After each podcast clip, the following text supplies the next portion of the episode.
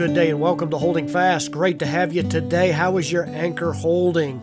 Is it gripped firmly to the solid rock of Scripture? We begin a brand new podcast week right now with this release, and I'm going to do something a little bit different this week as well. I've been doing some personal reading, the writings of a man named Francis Dixon, and uh, he actually wrote a really good devotional series entitled Our Lord's Interviews.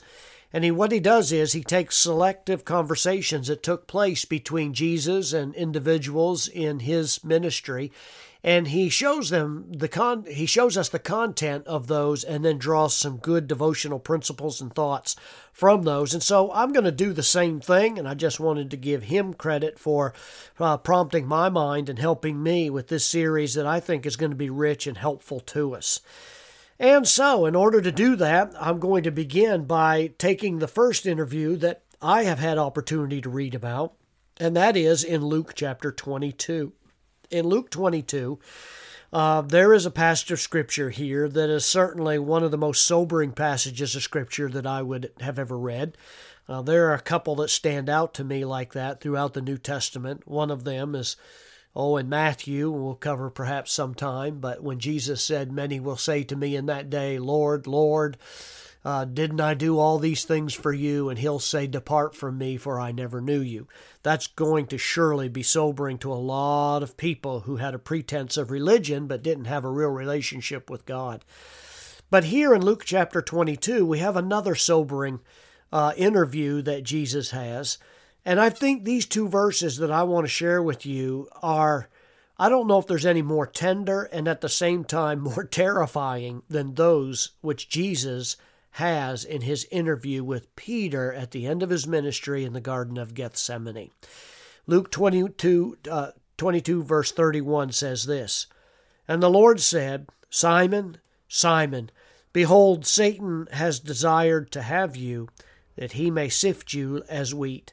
But I have prayed for you, that thy faith fail not, and when thou art converted, strengthen thy brethren.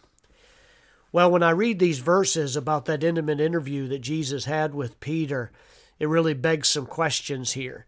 And the questions are that uh, did Satan want Peter at this time? Did he, in fact, ask for Peter? I mean, after all, uh, at this point, uh, Satan had been successful at recruiting Judas uh, in order to betray the Lord. Was he looking for another betrayer in the life of Peter? Uh, and beyond that, does P- does Satan want us? And is Satan at work in our lives? Uh, because we need to be careful that we don't confine the remarks that Jesus makes to Peter to just Peter himself. They have application to every believer. Because when Jesus says, Peter, Satan has asked to sift you, the word you in the original text is plural. It refers to all disciples and includes all Christians. Uh, certainly, Jesus was addressing Peter in a very intimate setting, uh, personally, but he is literally saying to Peter that uh, Satan would love to attack and sift everybody who claims to be a follower of Jesus Christ. I'm suggesting to you today these verses reveal something really about the Lord. I would suggest that they speak to you about God's perfect knowledge of our whole future path. That stands out to me about the Lord's insight into Peter's life. He knew everything that was going to happen to Peter. Nothing was a surprise to him. He was God in the flesh. He absolutely knew that Satan was going to be attacking Peter uh, and that he would actually come very close in that he denied the Lord three times. He knew that Peter would be absolutely broken, filled with remorse, terrible, terrible discouragement, uh, that, but that also he would be restored, and that as a result of that failure, he would be much better qualified to be able to strengthen those who were his brethren. You can look in John chapter 1 verse 42 and then you can compare John's gospel chapter 21 and you can see that very thing. But in this passage the interview actually goes on and in verse 33 and verse 34 Jesus said and and uh, Peter said and he said unto him Lord I'm ready to go with thee both into prison and to death. And he said, I tell thee, Peter, the cock shall not crow this day before thou hast thrice denied that thou knowest me. So, how solemn it is And I think this is good for us to reflect on that the Lord knows beforehand about your failures. He knows about your trials, your sorrows, those times of testing, the times when the pressure comes on you to take your stand for the Lord. And there's great comfort in the fact that that our Lord not only knew what was going on in Peter's life, but that he had appointed that very tr- struggle and trial in order to strengthen him to be a better servant. Secondly, I would suggest that these verses tell us about the Lord's personal concern for each of his children. I love that. I love that particular thought. Uh, I noted that the word "you" in verse 31 is plural, uh, and but I want you to notice it's interesting in verse 32 the "you" is singular. He said, "I have prayed." Jesus said, "But I have prayed for thee, for for you, that your faith fail not."